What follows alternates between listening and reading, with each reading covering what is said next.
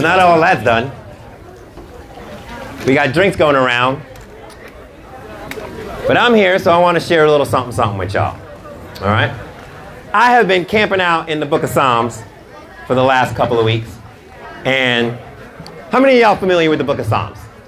Heard about it, might have read one or two of them. There's a lot, there's like 150 of them. Only one person has heard of the book of Psalms? Ooh, I'm going to enlighten a whole bunch of y'all tonight. All right, so let me give y'all the Cliff Notes version to the book of Psalms. Now, David wrote most of the most of the book of Psalms. Well, well, he wrote about half of them. All right, and a lot of David's psalms went one way. It went like this: Dear God, please kill my enemies. P.S. Love you. Amen. Right? So that was how a lot of his psalms went.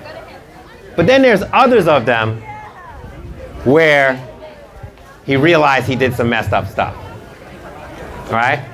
And he says things like, Dear God, only before you have I sinned.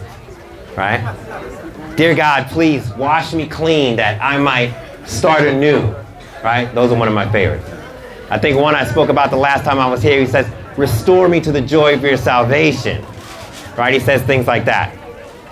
But nowhere in them do you read about David challenging God. Right? And that's one of the things I want to talk to y'all about tonight. So,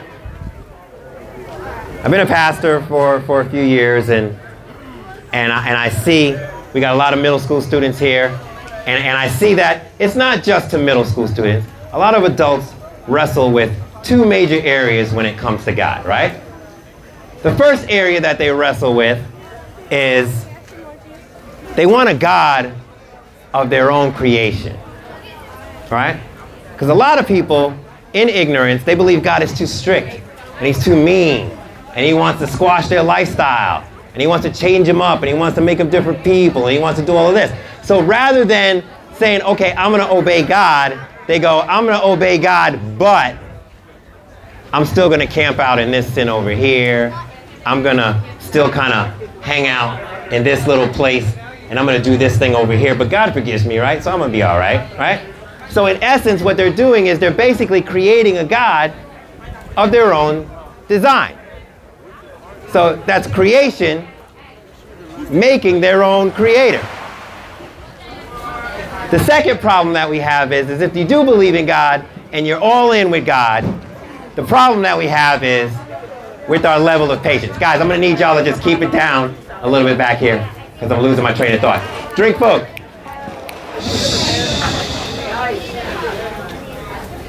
Thank you. The second problem that we're having is even if we do believe in God, we're impatient. And so we might believe in this God, but we want Him to do everything on our own time, not on His time. And if the prayers aren't answered fast enough, and things aren't changing in our lives fast enough, then, wow, this God, what kind of God is He? Right? And so the bit of Psalms that I want to share with you tonight comes out right in the beginning. It's Psalm chapter 8. And he says this in verse 3. He says, When I look at your heavens, at the work of your fingers, the moon and the stars which you have set in place, what is man that you are mindful of him? And the Son of Man that you could care for? I want to read that part again. What is man that you are mindful of him? And the Son of Man that you care for him? See, the problem that we have with both of those issues I just discussed is that we forget about this part. We forget that God is mindful of us. Because He is indeed the creator, and we are His creation. Yeah, It's not the other way around. it's his way around. And so, so many times we find ourselves in a, in a place of entitlement. And we're saying, well, if God loved me, then why not this? And if God, God's word says what it says and, and he does where he does, then why am I in the position that I find myself in? And if God is good, then why did so much bad happen? You guys ever, let me put this mildly. You guys ever get a straight whooping from your parents for doing something stupid? I did. Right? I know you did. Now, it hurt, right? And at the time after it's all over, you're feeling pain, right? Might be feeling some anger. Might be mad at mom or dad or whatever, right? And you walk away and you deal with that punishment and you go, well, I guess if I'm smart, I ain't gonna do that again. Or if you're dumb, you got another whooping coming your way, right? A lot of times as a kid, you might think the reason for the whooping was your parents' anger. And what you don't understand is what they're trying to do is mold you. They're trying to show you the right way to go. They're trying to tell you that they want you to be the best version of yourself that you can be. And a lot of times, situations in our life are just that. They're just whoopings. Right? It says God can't fix what ain't broken. Amen to that. Me too, bro. He's still working on me. Still working on me. Right? And so, I still camp out in this area that I want y'all guys to understand me in right now. I know I'm talking around and I'm talking a little bit of circles and I'm saying this and I'm saying this and I'm saying this.